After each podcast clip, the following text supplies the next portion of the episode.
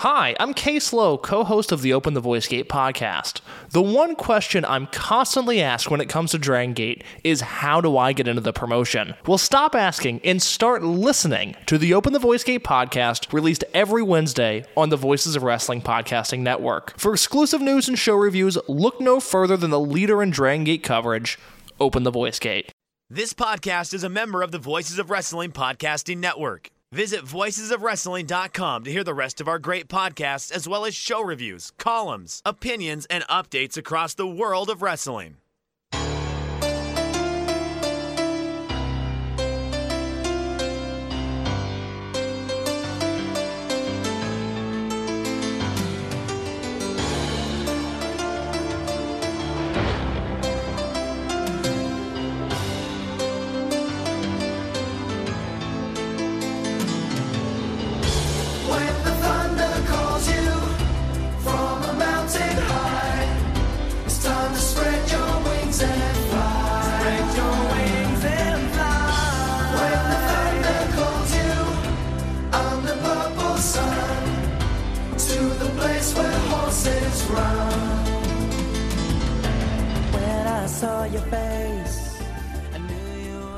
Thunder Buddies and travelers down Thunder Road. It's us, Days of Thunder, the WCW Thunder rewatch podcast that you didn't ask for, but we did anyway, coming to you as part of the Voices of Wrestling podcast network and powered by a largemanappears.com.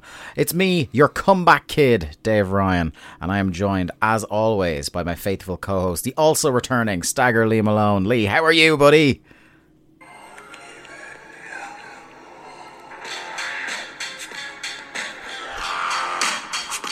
What's happening? Can you not hear it? This is turning into fucking Lanza grade audio now. You're playing music on the phone that your mic's not picking up. Oh no. Oh wait, oh no, oh I hear it. Oh I hear it now. Yeah, there we go. You ruined ruined my bit. Sorry, it's Brood Lee is here. Brood Brood Lee is here. Not just Lee, it's Brood Lee. How have you been? Broody. Broody, yeah. I hate to inform you, Dave, but I've gone to that place. You've gone to that place. I've gone to that place. I mean, that's why we didn't record last week. Uh, Because like you uh, were uh, you were in that place. I was in that place. It's a hell of a fucking commute to that place. I mean, Be- Beth Phoenix was in the door, or the room next door. It was uh, quite the journey. yeah, Um, yeah. That place doesn't have Wi-Fi. I, I sadly too had to watch the Hell in a Cell match. Yeah. Oh god. Um, Oh. The best news, of course, is that they cut it short. Yeah, yeah. I, I, I, I did tweet that out of the account. I suppose let's just launch into it um, because this is like it's only a few days removed, so we're not as like completely outdated as we normally are. But this is like our only juncture to to talk about Mania weekend. Um, and yeah, the Hell in a Cell. I, I tweeted out when it happened that like I could feel without having talked to you the the utter vindication of Edge stinking the joint out again. Oh, it felt good. It, it really did. That fucking absolute sham of a man. I was like, I was nearly in tears laughing at one them writing Brood Edge on the Tron, um, but also like the removal of anything to do with the brood, Brood, apart yeah, from the yeah. word brood. Like Yeah. no, the music is the one part that undeniably was over. They got rid of that. He There was- wasn't in the gear. Fuck that mirror ball suit. Yeah, there was there was uh, no music. There was no shades. Yeah, There was no long hair. yeah. I mean, like I, I could have done without the shades. That's fine. Um, there was no viscous red liquid. The uh, the shades now, like older Edge coming out with the shades as he was last year, uh, is very like it's less cool young guy and more dad gets headaches. Maybe I relate to that as a dad who gets headaches. Yeah, That's the one thing. uh, Yeah, Adam has gone for him. Um, Yeah. but yeah, my God, Brood Edge and the Demon in a. Oh my God, it was fucking awful. I, I Yeah. like just bad. I felt I felt bad for Finn. I I felt bad for him, but I also was just like, Jesus, he's completely lost sight of. What I mean, like that demon character has never really been like my my bugbear with him was always that like he come out in the in like the demon gear and then wrestle exactly like Finn Balor. Mm-hmm. Uh, didn't change it up at all. Um, but I think it parti- reached a particularly cringy level this time when he had like his Flares. his face, his face and graphic on his back, Yeah. As if we weren't gonna. It, it's like when you know Undertaker would do his big ostentatious WrestleMania entrance, and then a graphic would come up saying it was the Undertaker, which is like the most redundant thing in the world. Is like, oh, who else the fuck is it gonna be? Like, Well, I mean, we should say that Edge showed up in his 1999 form, and true to form, uh, Finn also showed up in his 99 form with uh, smoking flares and paint all over his face. So Yeah, yeah. I feel bad for him that like it's like two huge matches in his career have been like uh, interrupted and the momentum killed by a blood stoppage. Um, so there was that where like it, it completely whatever mystique the demon might have had to younger fans was gone by the the demon requires medical attention line. Um, but I remember I was in the building in Dallas when he had that match with Joe, Joe, which was yeah. going great, and he got cut open and they stopped it. and everybody Um, booed. Yeah. Yeah, yeah, it was dog shit, like because it had been great up until that. Well, spe- Um, speaking of dog shit, Yeah, um, before we get into the wider scale, what did you think of WrestleMania in general? I really enjoyed night one, and I think that's been the trend since they've been doing the two day ones. I can't remember the very first one, but I know definitely last year I thought like, God, Saturday was a shot in the arm, and it's like, wow, this is like some of the kind of like matches and results that I really wanted to see, and then night two just screeched to a fucking halt, with the exception of like one fucking incredible match, Yeah. the Intercontinental title match. Um, I thought night one was a really good show. Like I'm not on the bandwagon with people who are saying like night one was the greatest WrestleMania night of all time. Not I think that's fucking close. I, th- I I think that's recency bias in the extreme. Like I get bell to bell that X seven isn't like probably doesn't hold up in terms of like the quality of wrestling on some of the matches. That's for sure. Um, but yeah, I, I think it's recency bias in the extreme to say something like that. And I think the way the cage match rating for it has been dipping down steadily all week bears that out. Um, I, I, I thought I- like they they made all the right calls in the right matches up until the very end.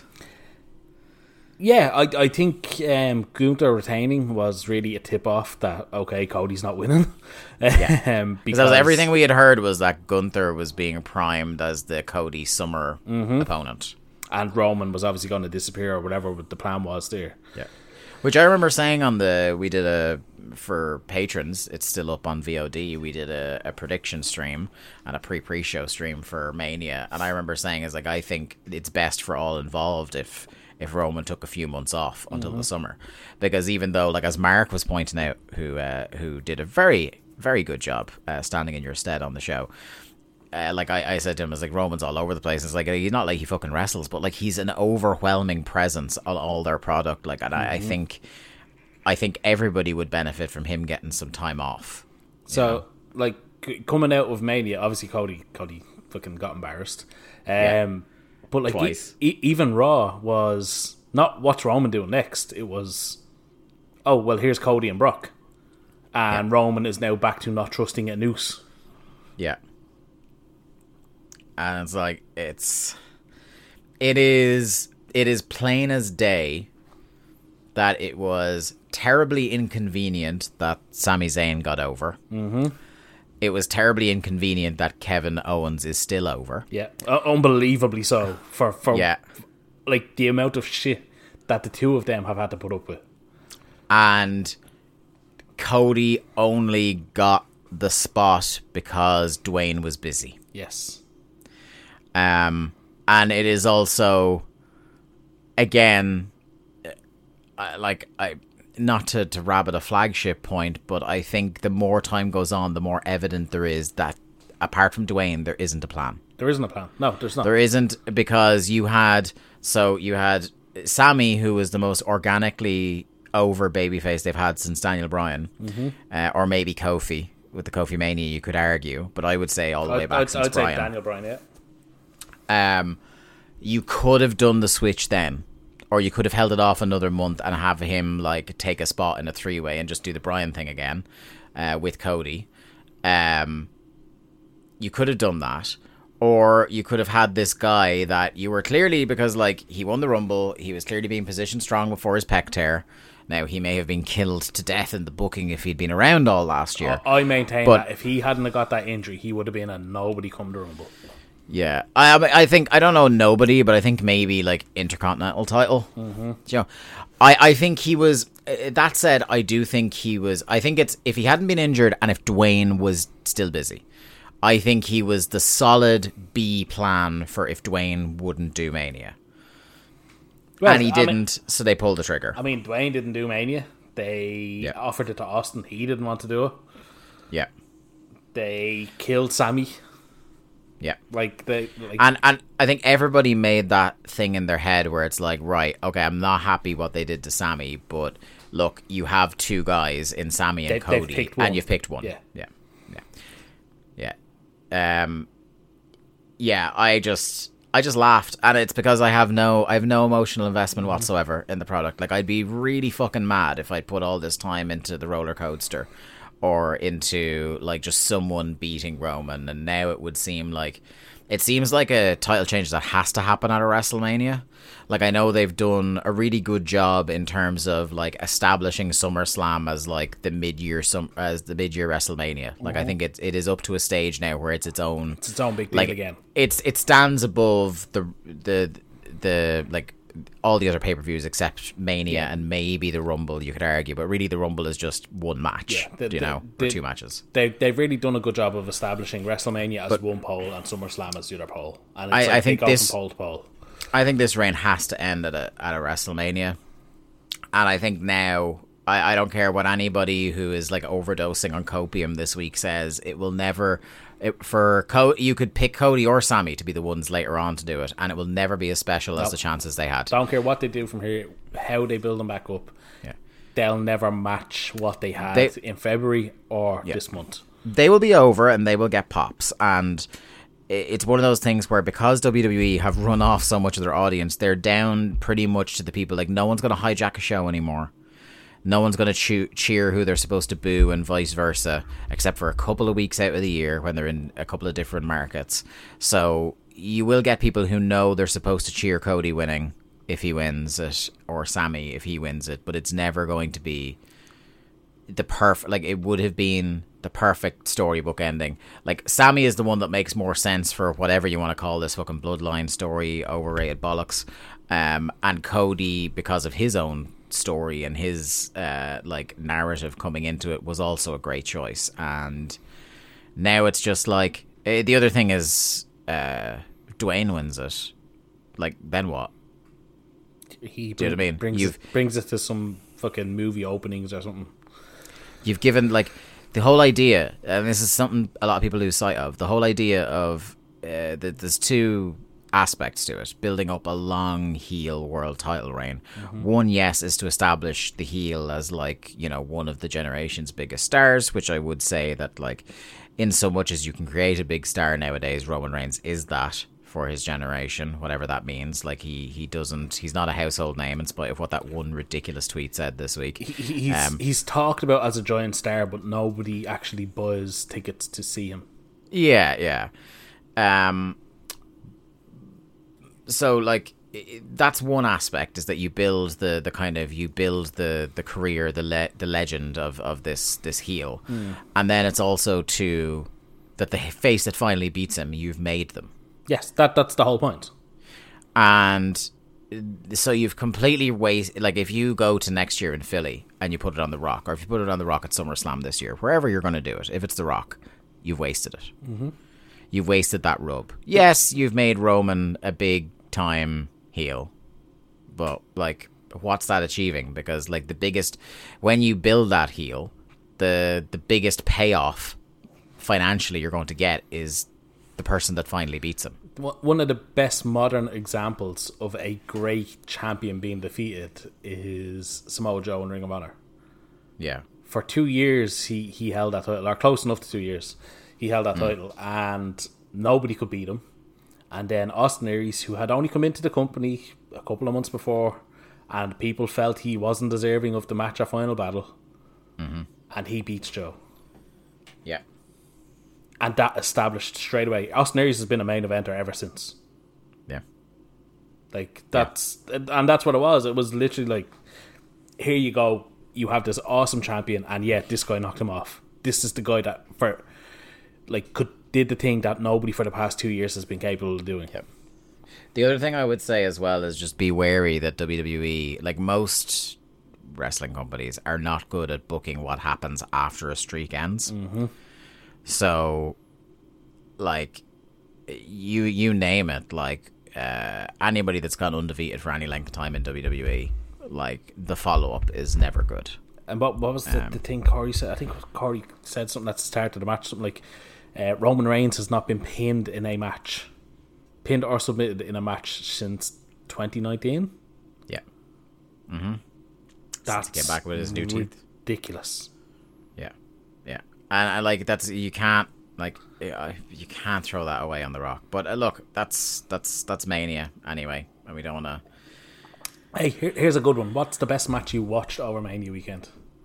Eliminating the, the IC title match, which I thought was incredible. Do you, do you know what I would say? I like I, I would I would widen it and try and say the best thing I watched over Mania weekend, and it ties us right back into WCW nicely, was Konnan's introduction at the Hall of Fame for Rey Mysterio. say what you want, the man still got it. I have He not, might DM you seen it. incessantly to listen to his podcast, Yeah. but he's still got it. Um, some somebody send send him this audio of Dave putting him over so he can slip into Dave's DMs. It was great. It was like it was like those Hall of Fames now are usually like really listless and like not enjoyable whatsoever. And he lit it up, and he was like, he was he really made you realize um, the extent to which Rey Mysterio is like. We're literally seeing one of the greatest to ever do it, It, it- and it's amazing that like you have people that go into the Hall of Fame and people dismiss them or whatever, but like Rey Mysterio is like literally in our lifetimes has been Yeah. one of the best wrestlers of all time. and and the fact that we still get to see him at such a high level because he like again we've, we've said it before on the show everyone always says it like even before where we are now in the WCW timeline he was told that his knees won't Yeah. stand up to him jumping on the curb like, like scary. Like look at the different. Like by the end of his original WWE run, he, he was an absolute shell. yeah Like he was what done, finished. Like this was, God, like the early 2010s, wasn't it? yeah yeah I'd say even say to the mid 2010s he was fucking washed like And then he disappeared for a little while, got some magic treatment, yeah and some uh, horse placenta Robin van Persie style and uh, yeah, like he's just tacked on another like five, six years to his career. Yeah, it's incredible, and like no one has or will get more out of the absolute Carcass. horrific, awkward beanpole that is Dominic Mysterio. Um, this is the peak, so enjoy it. Um, what was your favorite thing on WrestleMania week? Do you know what? And it was one of the first things I watched. I Yeah. fucking loved. I thought it was brilliant. Um, Sean and um, Mao, the twenty-seven Kamina, or it, it's not Yeah. said twenty-seven Kamina, but that's how it's spelled. Um, Yeah. versus Chris Brooks and Yoshihiko. I have not seen that yet. Oh man, it was it was like literally. I think it was like the first match I watched all weekend. your your Jim Cornette match of the week, I'm sure. Oh, it was so good. It was so Yeah. good. I'm not like I'm not a DDT guy, as evidenced by I'm not even sure if I got the, the names of uh, the guys facing Brooks and uh, Yoshihiko correct, but Mark oh, Mark Buckledy is typing out a tweet right now. but yeah, oh god, I I thought it was brilliant, Yeah, absolutely brilliant. yeah, it's on the list to watch. It's on the list. To That watch, that that sure. first DDT show. Now, obviously, I, I skipped through, but that the opener and the main event well worth watching. Hmm. Shall we get on with it? Let's. Okay, we're back. We're back. Thunder episode 67 from Syracuse, New York, 17th of June 1999. This got a 3.0 rating down from last week's 3.1. This is a taped Thunder after a pay-per-view with 5 matches. So you know what that means, folks. Get ready for some fucking nitro clips. Um They, they taped this after Nitro. Did they? what? did they no, tape- they taped this before the pay-per-view. Oh god.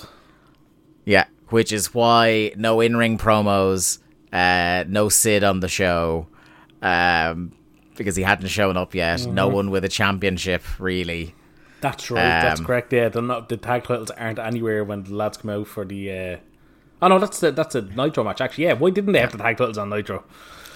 What's fucking wild is um like Booker T returns on this show. He's in the God, like- theoretically in the main event, and it's like you have him come back. Like obviously, canonically, he's come back after the pay per view because of when this aired. But you had him available the week before the pay per view, and think of some of that slop they gave us in Great American Bash. Like Why not do his return match on the pay per view? you know, and you could hype it up for a week or two, like Booker T's returning to action. People would love it. Hot opener, absolutely. Well, we'll talk about him when we get to him. Um, Tanay talks about, and I hadn't made this connection, uh, that the psycho has been added to the out of control madness. So you've got the psycho, you've got the madness, and it's it's out of control. Lee. I don't know if you've heard. um, Larry in this intro as well talks about how much uh, Macho wants the belt, wants it more than anything, and I thought that was a weird thing to say because like. Uh, the whole thing, Lee, going into the pay per view and it, at the pay per view was that like he just wanted to destroy Nash Yeah, because he, he hates Nash. If he wanted the belt more than anything, it makes him look like a colossal fucking idiot that he orchestrated a DQ finish in the world title Yeah, match. the whole thing was Macho, your elbow is banned. I don't give a fuck. I'm gonna do it anyway because I want to hurt him. yeah, yeah, Yeah. It it, it made no sense. You know, it- uh, um, Larry is totally checked out at this point. We should say. yeah, I don't think he's been checked in since like oh maybe the first few episodes when he was feuding with Scott Hall. Mm-hmm. Um, he has he and uh, I think.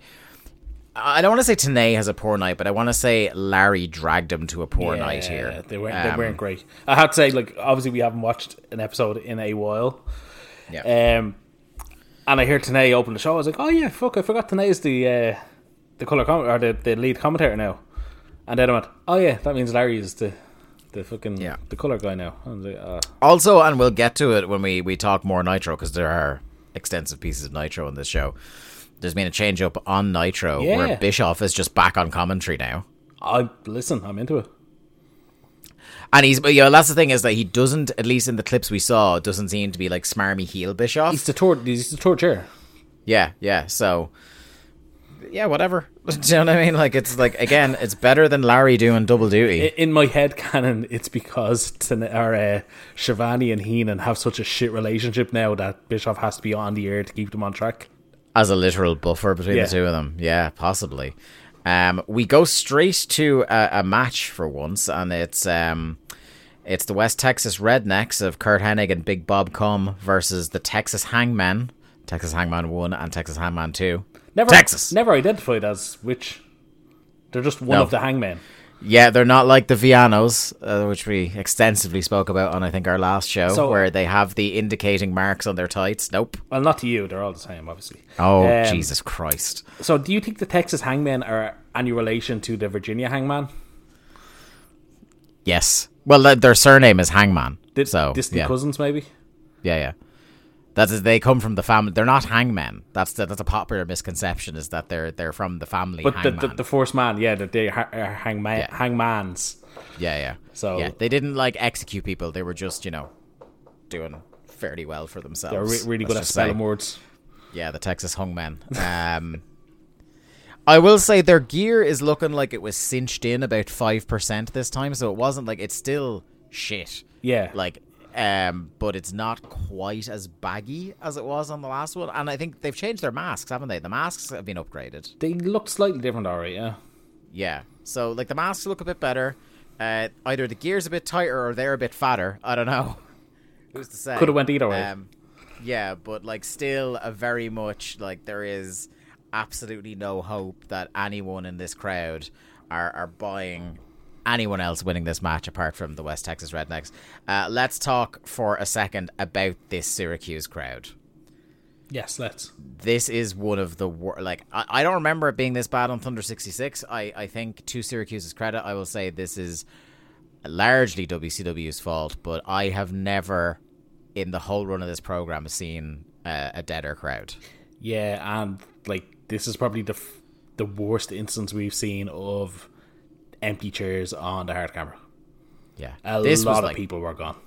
this was genuinely like shockingly poor in terms of crowd reaction because like even like even on shows we've watched where like the the action is shit and you have no star names or anything like that people still pop for like entrances Mm-hmm. and finishers and sometimes for like promo segments and stuff like this but like I mean with the exception of Booker T maybe And even he push. got a very muted reception.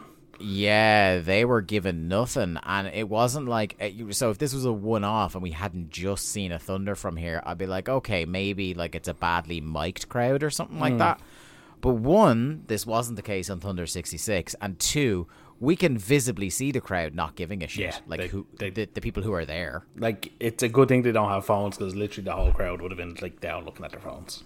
Yeah, and they definitely like. This is one of those. I often wonder when we watch the taped ones. Is like, oh, were these matches that were like put at the start of the taping? Were they put at the end of the taping? There is no mistaking that this was. They had already easily They'd sat seen- through they'd seen the two plus hours. Yeah, yeah. Yeah. Uh, yeah, this was like uh, this is one where like if I look back at the quality of like if I'm WCW and I looked at the quality of action on this taping and I looked at the way the crowd was, I'd genuinely be considering like airing a best of. like this does. Well, I mean, it- they kind of did. yeah, yeah, truly. Um, the it, like the way the crowd were and like how bad the show was did absolutely no one any favors. Um, I don't think. Um, it was yeah, it was very disappointing. now, I will say the action they got throughout the whole show really didn't deserve much of a reaction. No, no, that's that's again. It's like it's uh, WCW. Hard, it's hardly like they came out and they fucking knocked it out of the park to silence. Like putting on a you know like a, a pay per view quality card and just getting nothing off this crowd who were sitting on their hands. No, like they delivered bad and they got bad back in return. So I, I only have limited sympathy. Um, there's like there's a brief moment like at the start of this match where uh, Hennig and uh, Texas Hangman number one uh, decide they're going to do some holds and some wrestling exchanges, and it's not bad for like a minute or two. Um, and then Big Bob Cum comes in, and I, I actually thought that this was going to end in about like 90 seconds because as soon as he comes in, like he just starts slugging away at both of the hangmen, and I thought, okay, like they're already building to the finish here. Um, so uh, Hangman cut him off in the corner and then start choking Duncan with a bull rope. And that's like where I started. Um, and I, I tweeted something out about this where I was just like, uh, Lee, who are the heels in this match? Yeah, that that's kind of my big takeaway on this. Like the uh, West Texas Rednecks are being kind of presented as faces. Yeah. Even though in their feud with Konnan and Rey, Konnan and Rey are definitely faces. Yeah, but they're not exactly the the Rednecks aren't exactly heels to the WCW crowd, hmm. and that's an issue. Like I know, I know, then- I know it's a wider issue with this feud anyway, considering Yeah, where a and lot this of company. a lot of the WCW you know events take place. Yeah. But yeah, no, like it's very much that Hennig and Duncan are the faces here. Are, are Hennig and Nash boys? I don't know. I don't know what the relationship is there. I don't know. Just because that that was like something that was in the back of my head. Is it a thing where they're being kind of portrayed as baby faces because him and Nash are tight and Nash still has the book? I don't know.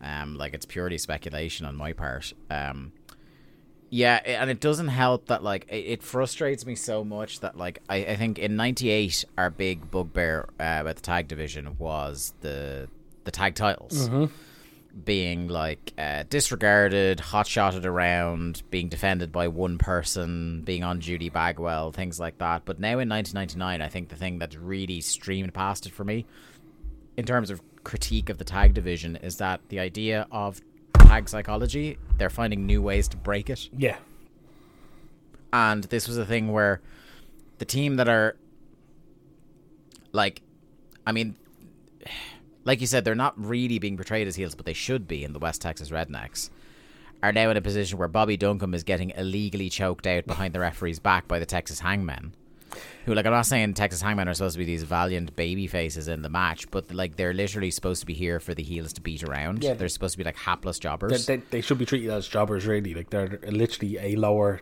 Saturday night level team. Um, So, so, so now bear that in mind that like from that spot, that is in traditional psychology in the ring, that communicates to you that the Texas Hangmen are heels and the West Texas Rednecks are baby faces. bear that in mind because in a couple of sentences' time, that's going to be upended. But you're going to say something there. I was. I was just having a quick think about it. Um, obviously, Scott Hall and Curt Hennig would be boys going back to the AW, AWA days. Yes. So I'm pretty sure, obviously, Nash and Hennig must have had some kind of relationship. So Yeah, yeah, that yeah, that's probably safe to say. Uh, Hangman 2 telegraphs a back body drop. Oh, this was like pathetic from Bobby Duncum. So he telegraphs a big back body drop, and Duncum can't decide if he's going to counter it with like a kick to the midsection or a clothesline, and he kind of half heartedly does one then the other. Mm-hmm. And like it's one of the most awkward. Like he kind of just like caresses him with his foot, and then does like with the most awkward, badly positioned clotheslines you've ever seen. Like a badly positioned clothesline to the point where I wouldn't be surprised if like you found out after the case that Bobby Duncum like tore a muscle or something while throwing the arm because it was just so unnatural the way Awkward, he did it. Like no one with the basics of training should be doing a clothesline like that. Um. Uh, so Hennig comes in, hits a running snapmare, throws one of the hangmen into their corner, and now they use the bull rope to choke out a Texas hangman Because you see, there, behind there the was referee's two back. bull ropes, one in each corner. Yeah. And that was even like so. Just in case, uh, that's I should rewind to when the first bull rope swap was done.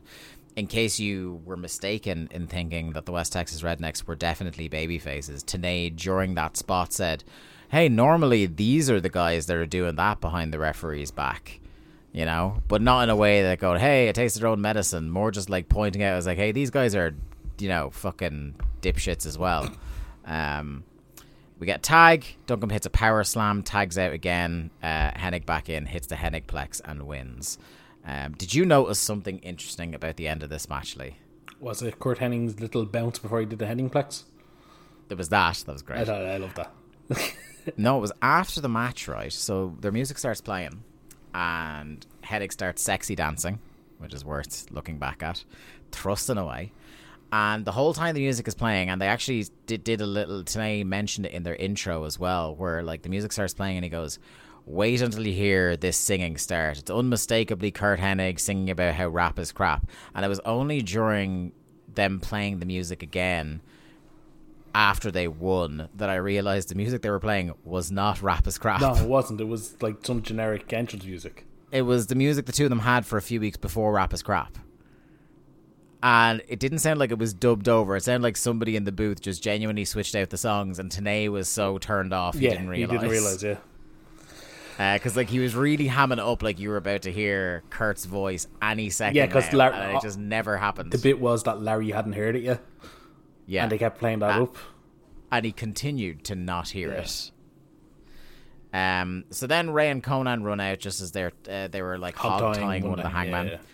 Uh, Rough Rider on Duncum and a face buster on Hennig. The heels bail, but in spite of the fact they were hit with two of the guys' signature moves, they're still like going up the ramp and celebrating. True, Not a bother on them. true heels. Uh, we get a, a flashback to the bash, or a bashback, if you will. Uh, this is Flair versus Piper. Uh, and I thought I was in my own personal circle of hell having to watch this again. Um, you see Flair cutting a promo on Nitro after the match saying, Roddy, for 20 years we have fought. And I thought to myself, well, it sure feels like it. Um, Flair offers Piper the vice presidency, which he accepts. Dean Malenko then came out to speak on behalf of all the young guys in the company. He says Wayne Gretzky and John Elway, they stepped aside, they passed the torch. That's class. Flair then outright refuses to pass the torch, and then Flair, Arn, and Piper beat him down. Buff makes the save, but he gets outnumbered. Uh, Saturn and Benoit then you see get cut off backstage by the Jersey Triad. Now, I thought I don't want anything to do with this Flair and Piper situation, but I thought in as much as they showed us a replay from Nitro that builds to a match that they would then later show us, From Nitro. I thought, yes, now also on Nitro, it would have been like the actual thing to do would have been to build to a match that they're going to have on Thunder. Um, but at least you're seeing a peek over at Nitro that at least there's some sort of storyline progression. So, like, I mean, it's something, isn't it, Lee? I mean, I think the worst part of it all is one, you have Dean Malenko to go out and do the speaking on behalf of this unit, or the, Yeah. these young guys, and then the one that you're pushing the hardest is Buff Bagwell. who was literally in the NWO. Oh, I don't know, three months ago. Yeah. Um. Yeah. WCW, everyone. Um, our next match was Scotty Riggs versus the Disco Inferno, and I started. I think about ten minutes, or not ten minutes. Sorry, felt like ten It minutes. felt like ten minutes. But about 10 seconds into this match, I was in tears laughing because the bell rings and these guys do like this stalling, staring thing at each other, like genuinely like they thought they were Hogan and Rock a few years later WrestleMania.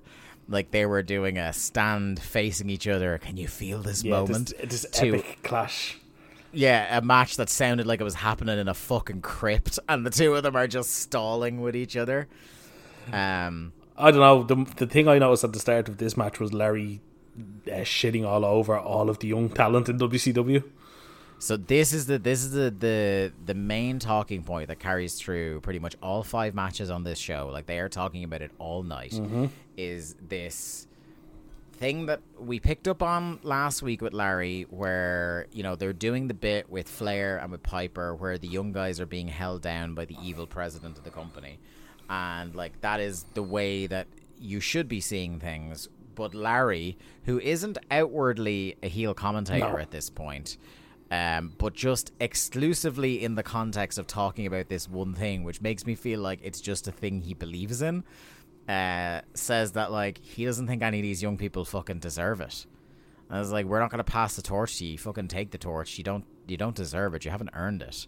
Uh, like absolutely burying them, and he does it over and over and over again in this show. And God bless Tenay. Like I'm sure Tenay, as probably a fan of Larry Zbyszko, and as somebody who is like still cutting his teeth on national television as a, a full time announcer, doesn't want to be just like obstreperous with him. Mm-hmm. Doesn't want to be like you know really calling him out or anything like that. So he kind of just lets it all slide. Like he'll say something about how great the young guys are, and then Larry will go on for thirty seconds fucking slating them, and then Tenay will be like, right, okay, uh, and then move on. He just does the Michael Cole thing of tag. yeah, and the impression you're left with as like a, a person who you know isn't inside baseball, if you're just watching this show, mm-hmm. the way that dynamic works out is like Tenay goes, "These young guys are good," and and like then Zbyszko like categorically Just- shuts down the idea that these young people are good. So the impression you're left with is like, "Oh, these young people must be fucking dog shit." Yeah. And if if they're saying this, and you're watching a Scotty Riggs versus Disco Inferno match, you're thinking this Larry guy has a fucking point. And La- Larry repeatedly, many many times, puts himself on the same level as Flair and Piper. Yeah, yeah. always working, always working. Um, one thing I will say, and it is you know only occasionally that I will say it. I feel like Disco was trying. Yeah, I, I feel like he, I feel like he was actually trying to have a decent match here. I, I think Um, at this point in his run, he he is legitimately trying to. Not not to reuse the same word again, but legitimize his character as a wrestler. the problem with this is one, he's not that good. No, And two, Scotty Riggs is so awful it would take somebody twice the wrestler of him to carry, and maybe more to carry Scotty Riggs to a compelling TV match. and also his name is still Disco Inferno. Yeah. Um, and this is the thing, like you said, there is this while in 1999 where he's trying to like go legit, for want of a better term. But like by the end of this year, and it may not even be as late as the end of the year, like he's realized that that is a sunk cost and just goes way the other Oh, way. he he totally leans into the angle at the end of the year, and it's great. Don't like, don't get me wrong. Like I love the stuff that happens with Disco and the the Mamalukes. I love all that stuff. Yeah, yeah. Um, so this is this is a really bad match. Uh, Riggs is abs- as bad as Riggs is selling. He is fucking awful on offense. On offense, my God, like totally no fire, nothing at all to anything he did in this match. And almost to Disco's credit, you can tell that like he's not even going to give Riggs the courtesy of like a full valiant va- babyface comeback. Like literally, the entire comeback in this match is like Riggs comes off the top with an axe handle. Uh, Disco good punch. Disco does the bit. Yeah, he does the bit where he sidesteps and gut punches and Mm-hmm. then just hits a last dance.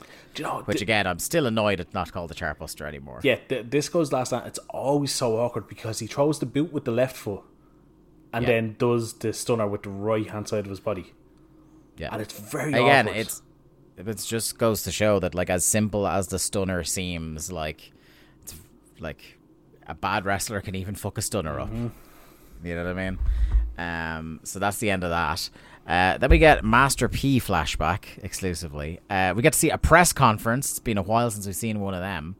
Um, now I will say, right, I don't like the whole Master P and WCW thing because I have no nostalgia for Master P as as a thing. We I think we talked about that when he showed up 1st Is that he wasn't really a thing over here. Not at all that I recall. Now it seems like for a very short period of time, he had a very significant cul- significant cultural impact mm-hmm. in the states. So I get the nostalgia for him, but like we're coming into this with completely fresh eyes, and I do think Lee, I, I will give this to everybody involved. I think Master P is genuinely a fan, and I think he genuinely wants to try and like bring eyes to what he's doing. I think it came out in the Nitro book. I don't think he was a fan per se growing up, but he is from New Orleans, legitimately, and obviously a strong wrestling presence in that city. When he would have Yeah. been grown up with Mid South and stuff, Yeah. so I, I have no doubt he had watched professional wrestling and was aware of I- professional wrestling. I'll put it this way then. I, I you know, I stand corrected, but I will I will put it this way. He makes it come across Yes. like he isn't above wrestling. He that he genuinely respects interested. it. Yes, Yes. Um, and the other thing I will say is that WCW are making a huge deal out of this. they're trying, like, And I- they should. I have to say, both sides are trying. Yes. And Uh, look, we will talk next week because we're going to a Nights of Nitro after this, and it's the Master P Nitro uh, in New Orleans. I, I think the most misguided part is they thought they could get Swoll over. yeah. and that's probably one of the biggest flaws. Now I know Master P doesn't really stick around much, um, but I like, Neither does Swoll really. I do know that like I, I know exactly where you're coming from with of he's definitely interested because like the whole idea of Master P and the No Limit Soldiers was they were involved in everything. Like look at the the list Yep. that Tenay ran down last week. There was literally Mm-hmm. everything in the world he could possibly get the No Limit Soldiers involved in. He he was there. So I have no doubt he wanted Yeah, this to smart be successful. Yeah. Um, yeah, like that's the thing. Like he doesn't want to attach his name to something that's less than. Mm-hmm. Um, so he's going to try really hard, and he does try really hard. And I do think, like on the Swoll point, I will say, I can see part of where it comes from because, like, you don't want to make the thing that Master P is the wrestler. Oh no, not at all. So, so you you put in a guy that you think you can get to wrestle, but I would have picked anyone out of the power plant or anyone already on the like. Again, you're already associating Konnan and Rey with them. that's Like, enough. That's good Yeah, enough. that, that that that's enough there. A hot WCW act. That's yeah, all that they need. One of one of the best, like you know, wrestlers of his generation, as we we already mentioned and on Rey. the show. Like, and like maybe one of the most over interviews. Yes. Do you know what I mean? Like he's like he's not worth a fuck in the ring, but like Konnan, his promos get huge reactions every time. and he and he he was like deep into that culture. Like he he got it. He Yeah. understood it. Like he could have been Yeah. the guy to carry that whole thing. yeah, he's one of those guys that like I think if they had listened to him more during this period. Like they could have really carved out that you know that like um, Latin American. Latin American audience that WWE would spend the next 15, 20 years Chasing, chasing. They could have been theirs uh, like a mortal lock um, if there had been like more emphasis on luchadors, like more. la- late nineties was like the time for Latin American superstars in America, like pop culture. Speaking of while we're while we're on the lads here, isn't it very funny that since our last podcast, the LWO are back and are now joining the list uh, with the brood of acts that we're all now pretending were were around for a long time and over. like how long on our run? But it's what like three weeks maybe before Eddie's accident. Yeah. Like, let's all remember, right? The LWO were one, a parody of an act that was already in the company, that was already tired and long past its sell by date. And two was basically just a holding pattern to keep the luchadors quiet, like the keep Yeah, the because they doing they- something to they've shut them been up. speaking up about not wrestling guys outside of the division. Yeah. And they don't stick around for that long at all. Yep. And now, I don't doubt that in the hands of somebody competent, the LWO is a great idea and could have been a thing. But those great minds were not in WCW then, and they're not in WWE now. No, they are not. And I also, I also think, and I don't know if this is a slightly controversial thing to say, Lee. So, like, stop me if you disagree, or or, or tell me if you see where I'm coming from here. Much as there are a lot of the men's careers that are intertwined with each other, I feel the level to which WWE hammer you over the head with Eddie stuff when Rey is involved is not, is like is not fair to Rey. Like like the thing about like he's in the LWO now, which like famously, if you remember the LWO, either watching it or when we covered it, the whole thing was he didn't want to be in Yes. the LWO, right? So there's that, but there's also the thing of like it was Eddie's group, Yeah. and they're putting that on Rey now, and his whole Royal Rumble, WrestleMania win of the title and stuff like that was all about Eddie. And when he came out, as much as it was a lovely moment in isolation, when he came out at WrestleMania, they played Eddie's music, and it's like. I feel like sometimes the overdoing of that takes away from his own career. takes away mm-hmm. from like it makes people think that he succeeds because Eddie. Yeah. You know what I And mean? And now look, and it- I, I think that's unfair. and And, like Eddie's one of my favorites of all time, and so is Rey. It it Um, doesn't help that like the Halloween Havoc '97 match is undoubtedly one of the best North American pay per view matches of all Yes, time. undoubtedly. Undoubtedly. But like I, I still remember, and it still feels fresh in my mind that like Eddie dies at the end of 2005. Fucking tragic. One of the like the the bleakest um, memories I ever have in wrestling. It was so fucking sad. But from that moment through probably the end of 2006, you could argue that Eddie Guerrero was the main character in WWE. Yeah. Like I, I, I, I wrote a preview for Voice Wrestling for WrestleMania, and I said it in the preview. I said the most over person in the match between Dominik and Rey will be Eddie Guerrero. Yeah. And like I love, uh, I totally get it from Rey's point of view that like Eddie was one of, if not his best yeah, friends. Like, like literally like And brothers. he wants to keep the memory Mm. alive and stuff like that. But I, I just, I, I guess I worry sometimes that there, there will be fans out there that like underrate. Instead of looking at Him Rey Mysterio as a wrestler, they look at Rey Mysterio as Eddie Guerrero's friend. Yeah. Now I will say it's not as it doesn't feel as exploitive as 2006. No, the stuff and- they, and- they, they're doing in recently. And look, like that was genuinely like disgusting, and I think it won Observer most disgusting. I think I think, I think it year. did. Yeah. And look, we know that. So you had Orton doing the Eddies in Hell promo, and like I think did yeah, he's not there. God he's down did he there. he R- he RKO'd him on the lowrider, and you know Um, and look, we we know that Vickie made the choice that they wanted to stay involved in the business, and fuck, don't talk to me. yeah, I'm not, I'm not, I'm not. last Yeah, week. yeah, yeah. Um, and the family were, you know, all behind the whole idea of Rey using Eddie's name as a storyline device, shall we say? yeah, yeah. And chat. and I'm sure again Eddie, ever the worker, Would- probably would have been fine with it himself. and that's the thing, and that's what it always comes back to. You have to remember these guys are all workers, and yeah, if they think they're going to be able to help a friend in debt, they would probably all agree to it. And But that's that again is is not what we're saying. Do you know what I mean? Like No. that's uh, like I'm not saying I'm not trying to defend Eddie on his behalf, and he's not here. no, no, not at all, like not that. at all. Yeah, Um, I, like I, I just think it's a thing where I think sometimes it's laid I, on too I just thick. worry that with Yeah. a certain small percentage of people, Rey's legacy gets lost. Yeah, 100, I agree. Um, but yeah, that's that's that. But um, on the how did we deviate from the press conference to that?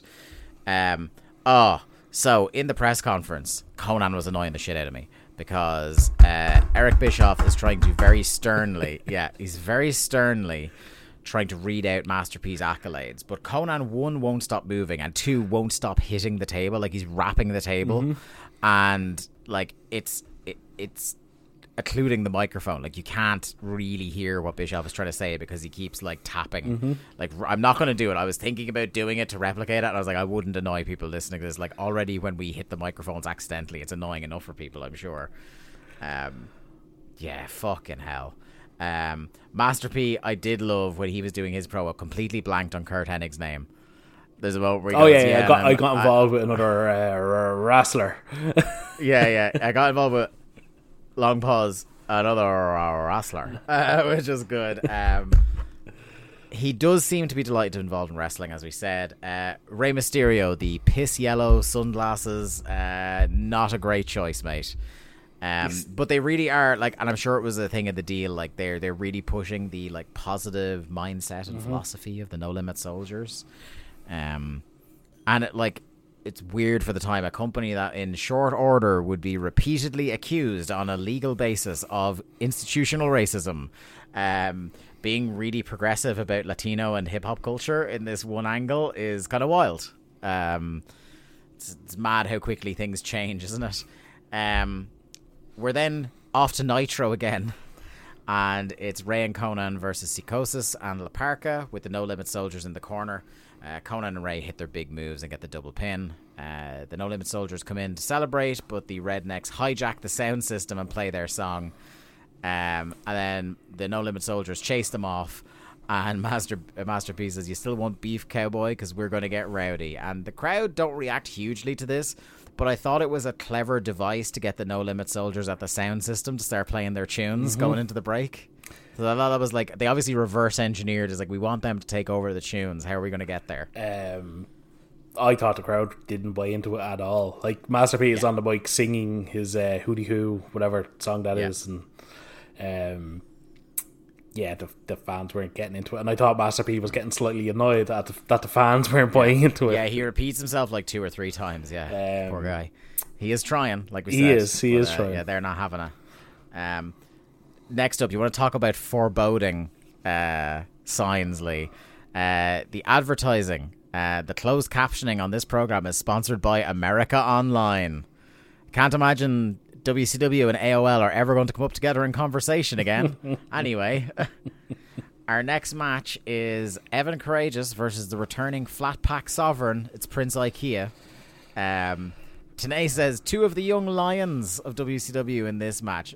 Prince Ikea has been around for fucking ages, man. yeah, at least at least like ninety seven, if not like he may still be young, but he is not like a young lion in terms of like being a fresh, like wet behind the ears. Like he still wrestles like he's fresh, wet behind the ears, rookie. But like He was the TV champ. this, this guy's been around for fucking yonks. Like he's been killed three different times over since we started Thunder. He's gone at, at least three long injury absences since we started the show. Mm-hmm. Just, uh, I fucking, I, I have to say, this match was just a total nothing.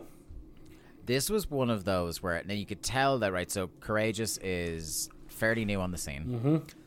uh, and IKEA is like he's the relative veteran, so he's leading the match, and you can tell this is a phenomenal misreading of what the room needed in this. Like you should have, if you if I'm the veteran in there, I'm letting Karagias do all his dynamic, fast paced stuff, bumping around from making him look like a million dollars. But what we get is he's all action for a couple of seconds, and then we go through a break, and IKEA has the heat, and he grinds this match to a fucking halt. Mm-hmm. Like it was so quiet. Like so, he gets a chin lock a few seconds after the break, and it is so quiet. If you turned up the TV a little bit, you could probably hear individual people breathing in the crowd. you know, Uh, listen, I'm going to be watching the Masters all weekend. If I hear the crowd that quiet, I'll be disappointed. Yeah. It was fucking shocking. And then uh Karagias goes outside the ring. IKEA to slow down the pace even more tries to do the thing where he's like stopping Karagias from getting back in the ring. And then they try to brawl around on the outside to get the crowd back, but they are just dead, dead, dead. Uh, Evan tries a comeback and he gets cut off. Prince whips him back in the ring.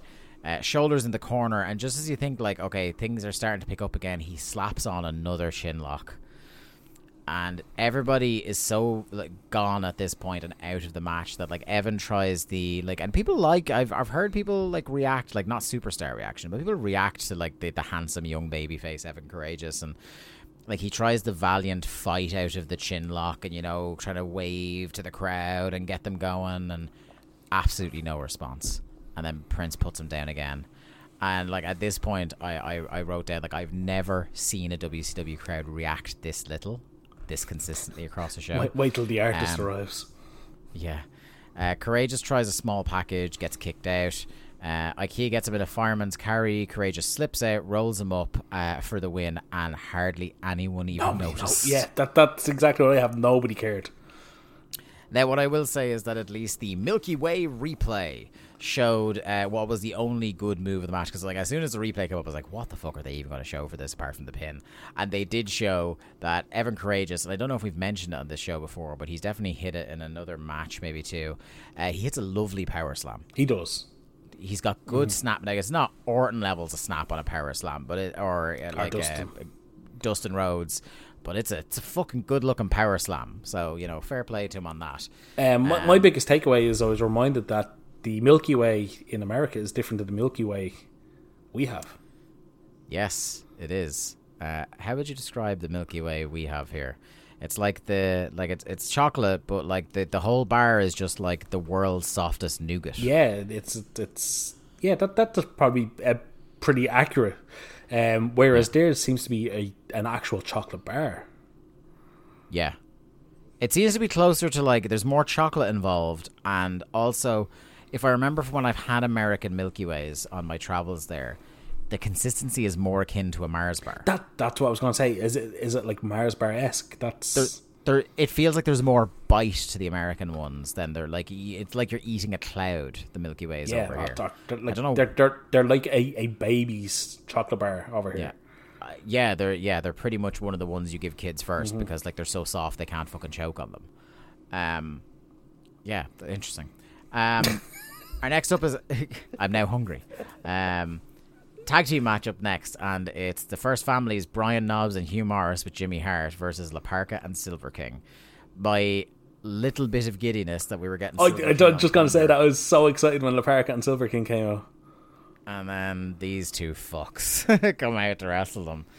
Um, I will say, you know, talk about signs of what we know is coming in terms of 1999 WCW.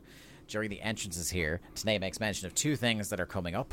One is the Nitro Musical Summer, where they're going to have uh, musical guests every week through the summer on Nitro, uh, which is fairly infamous for several reasons we will get into. Uh, and also, guess who's re-signed? Dennis Rodman, who'll be having, I believe, his last matches at Road Wild this year. Pretty sure it's Road Wild '99. Yeah. has his final WCW match, which we will unfortunately be covering. Um, so they're talking about the Steiners as well during the entrances. Uh, Larry very melodramatically says Sting could have literally been torn to shreds. I couldn't remember. I had already memory hold because it's been so many weeks since we did Great American Bash. The horrific dog mauling angle that happened on Great American Bash. Holy shit, it all came roaring back to me when he said literally torn to shreds.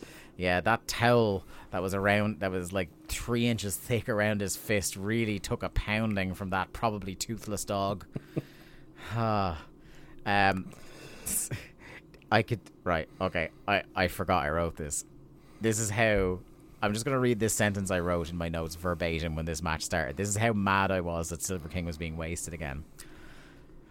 They brawl immediately because these two pasty fat dipshits can't do anything else. It's an extremely harsh criticism of Ella La Parka and Silver King. yeah, that's definitely what I was talking about. They they was uh, anti-Mexican um, Oh my god. agenda again. No, I'm not having I'm not having this because I'm not having listeners either like start to like go in on that joke with you or um I'm also not having like if somebody hasn't listened to us in a while, it's like, oh, I'm just going to listen to the latest episode, and like Lee's just like, oh yeah, no, he hates luchadors. Yeah, it's just- like, no, I mean, you're not Russofying. I, I will not have it. I will not have it, sir.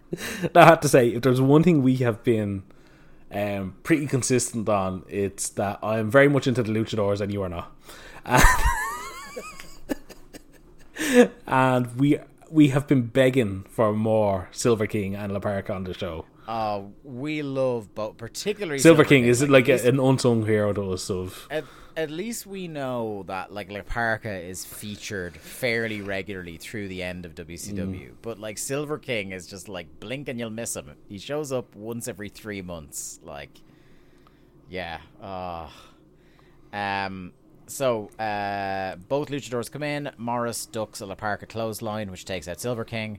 Uh, Knobbs in throwing shitty looking punches at both men.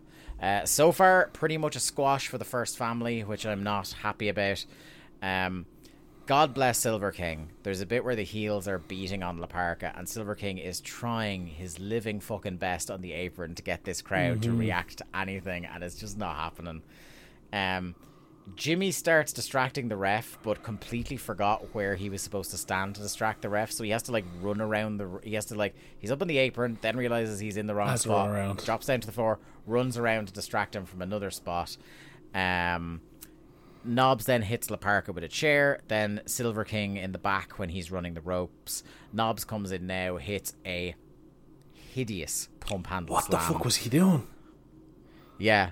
Do you know what it was like? It was like he was on the mat holding him like at WrestleMania.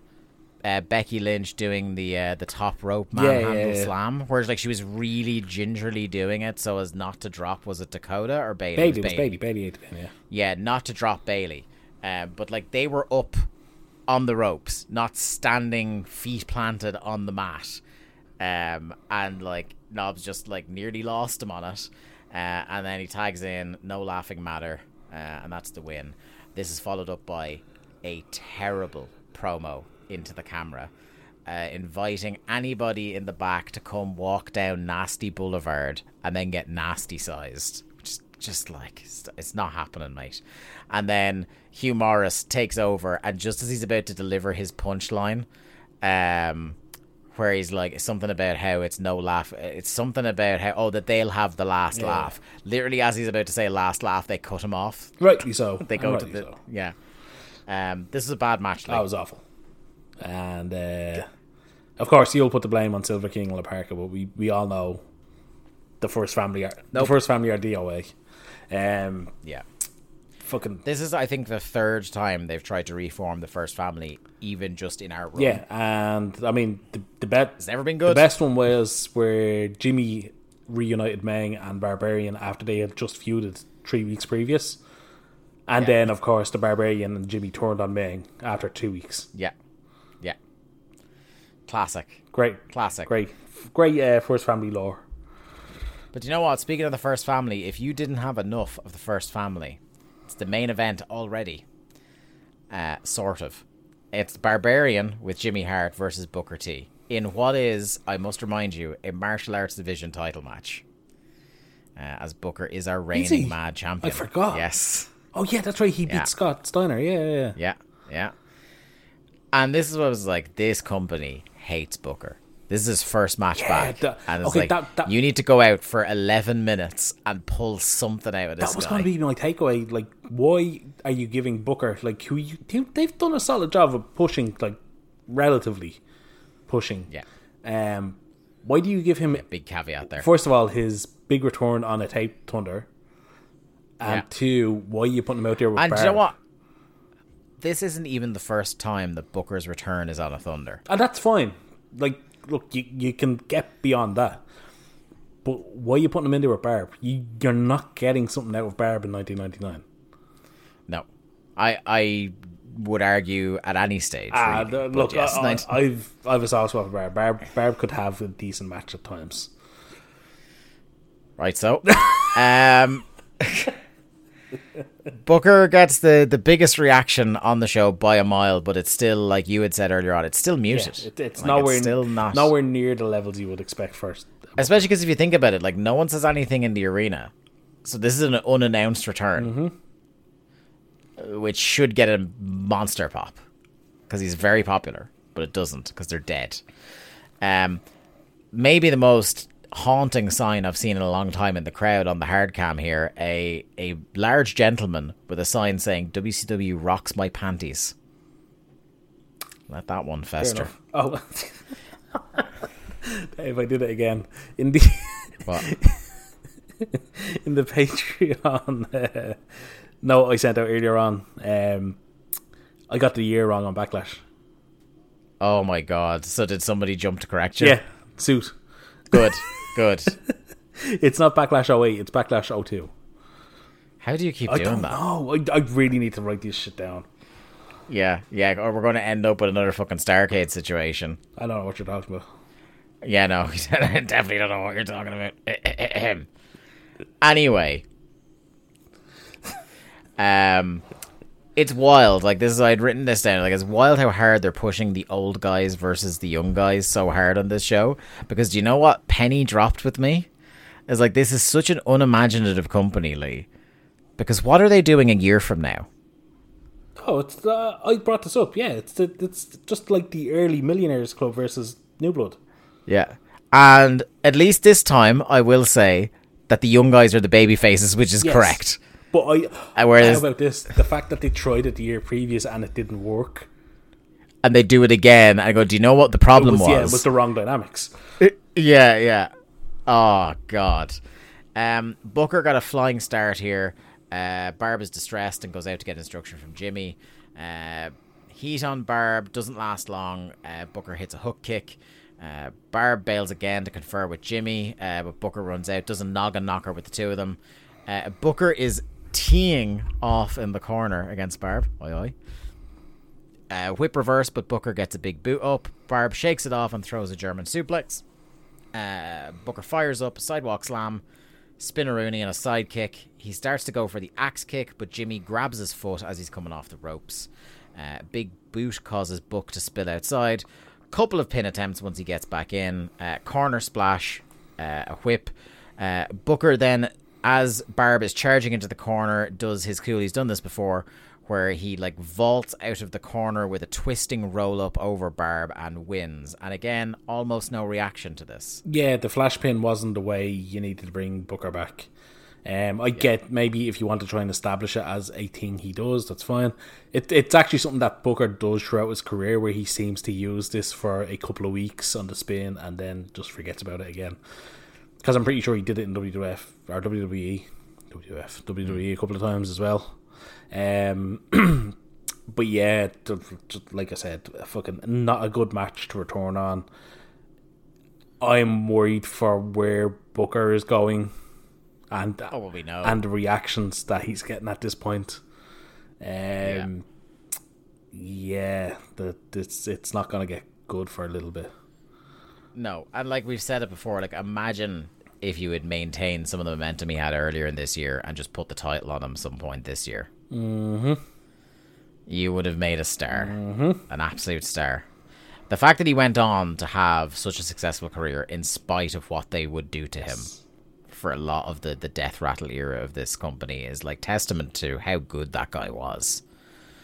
Um, but yeah, that ends. I don't know if you were like doing the calculations here, Lee, but I was like, the main event is over, and I'm looking at my ticker here on the network, and there's 34 minutes left on this program. was left. I Yes. knew it was a long time, but I I didn't like exactly time it. I was flabbergasted because I immediately knew why. I was like, we're just going to be showing a whole bunch of Nitro from this. And you know what? Son of a bitch. That's what they did. Uh, so, first we get a Nash versus Macho still image recap of their match at the pay per view. Uh, we cut to Nitro, and Nash calls out Sid Vicious. Now, much to your point about how great Sid is, Sid cuts a great promo backstage accepting the challenge. The camera's pointing It's up got- at him. It's fucking Yeah, it it makes him look enormous. It makes him look scary. It's got all the Sid intensity, and rarely for him it makes sense. Yeah. Oh, it's so good. He's like, yeah, I, I know Kevin Nash real well. I knew which buttons to push, and now you've offered me a Yeah. title match. I'm yeah, I have you, big Yeah. man. Yeah, he's bragging that he knew that by you know getting into bed with Savage and doing that at the pay per view, he would get a shot at the title. So he's like he's absolutely He, loving. he's life paying right for the now. chest here. Yeah. Yeah, cut to later, and Nash in a tie dye NWO shirt. I want it. I don't remember I, the shirt at all. though. I think it looks awesome. Yeah, it's weird. Uh, he looks like fucking Van Hammer. Um, he's getting beaten down by Sid and Savage as Macho takes out Nick Patrick. Sting comes out to clear house, and you remember when Sting comes out, this is what a crowd popping sounds like. I hadn't heard it all night. I, I don't think Sting was actually coming out to save Nash. I think he was still just running from the dogs. Yeah, he was. Yeah, he actually looked great for a man who had Savaged, been as like, yeah. uh, he did torn to shreds. I think you'll find torn to shreds. You say? It's amazing that his feud with the Steiners is now just over. Yeah, that was just over. He got eaten by a dog. That's it. Um, and this is where I noticed Bischoff is just on commentary again. Uh, then we go the next segment and the final segment of the show. And this is like when you knew, and I tweet this out. This is how you know they were fucking phoning in that Thunder before the pay per view. Is that the final segment on this Thunder is an entire Nitro match with entrances. Um, and look, Um, I, I don't think we need to go move move by move through this match. It's a Nitro match. It's no, not a but I match. so so it's an eight man match that pitches Flair, Piper, Page, and Kanyon versus the team I'm calling the Bizarro Radicals, uh, Malenko, Benoit, Saturn, and Buff Bagwell. Yeah. Um, Well, I mean, we're, we're, what do you think of this? we're 'Cause- right, on, on, right on the on the cusp of the revolution, yes, yes, we are. and Bagwell just does not fit with that aesthetic. Like e- even down to the point of Malenko, Saturn, and Benoit are all in their blue blue gear. And here you have Mm-hmm. Buff coming out in his red fucking Buff Bagwell. So, and it, Yeah, it's it's like you can- subtle things like that you can tell it's starting to come together for them as a unit. Yeah, and yeah, and Buff is just here also. yeah, and it's very much Buff is the guy the know? office wants to push. Yeah, yeah, hundred percent. Um, what did you think of this match? Because I thought this was like it's not on the standard of you know like it's around this time that Raw starts getting the the, like the notorious habit for like once it's a six Yeah. man or higher, it's gonna be good. It wasn't quite to that level, but I thought it was decent fun, all action. I, I, do you know what? I thought it was oddly coherent and decent enough Yeah. wrestling. Um, and and, and, And you you know, know, what? I- I'd say in no small part- shine on the young Sorry. guys, and that's the Yeah. most important part. That's what I was gonna say. In no small part, it's due to the fact that the centerpiece of this match, the Chris person Benoit. that the whole match was hung up on, was Chris Benoit. And it's amazing. I, I do the exact same note of Benoit carried all of the work for his team when he probably Yeah. didn't need to. But it's like Yeah. the respect that basically the the opposition team have for him Mm. meant that even when they were getting the heat on him, he was still getting the shine.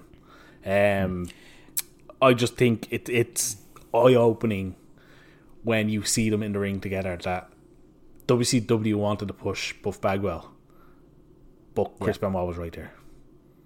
Yeah, yeah. Um, do you know what actually staggered me?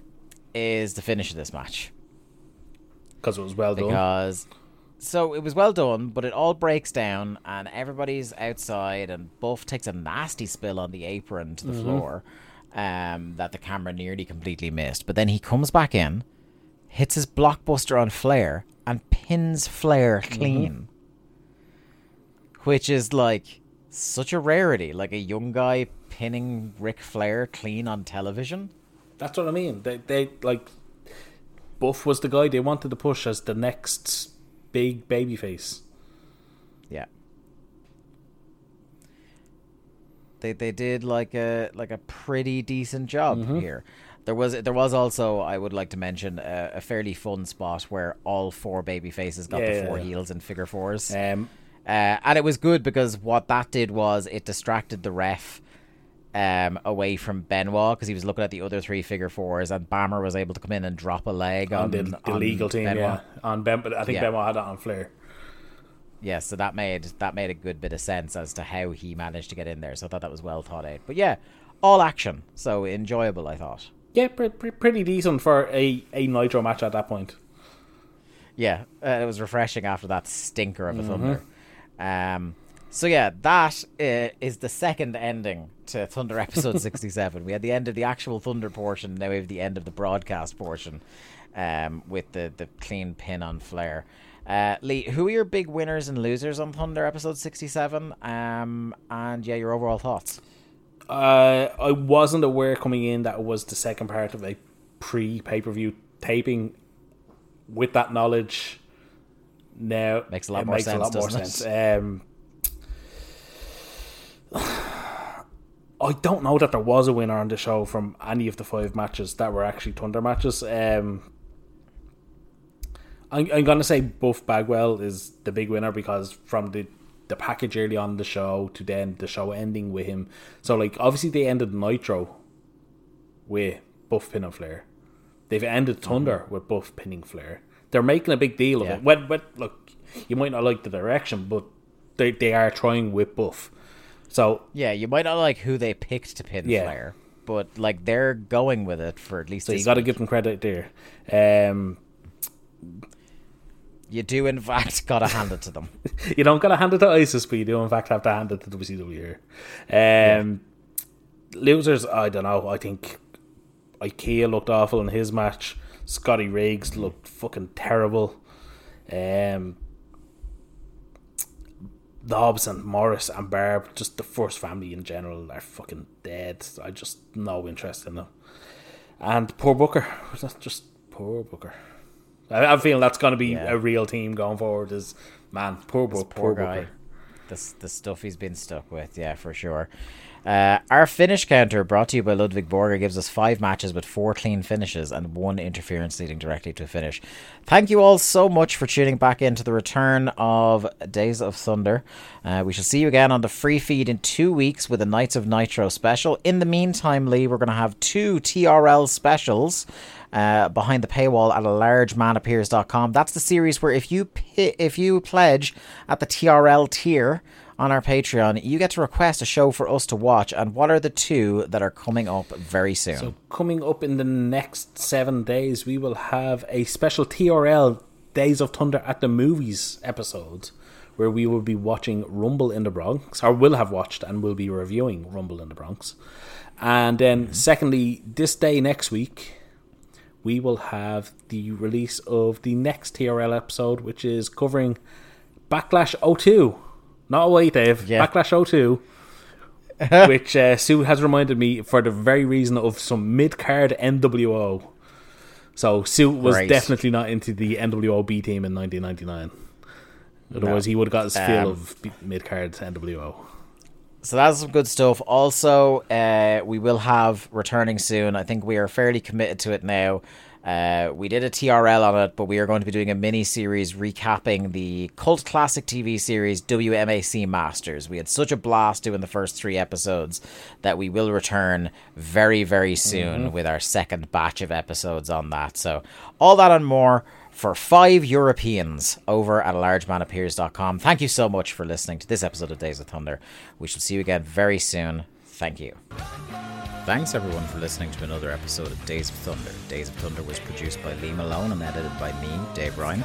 Keep up to date with the show and find all the ways to listen to us, you can follow us on Twitter at WCW Thunderpod or click the Linktree link in our Twitter bio or in the show notes. I am at the Day to Dave on Twitter, and Lee is at Malone underscore seven one three. Days of Thunder is a part of the Voices of Wrestling podcast network. Follow the VOW network anywhere good podcasts are sold for more fine podcasts than you can shake a stick at. Thanks.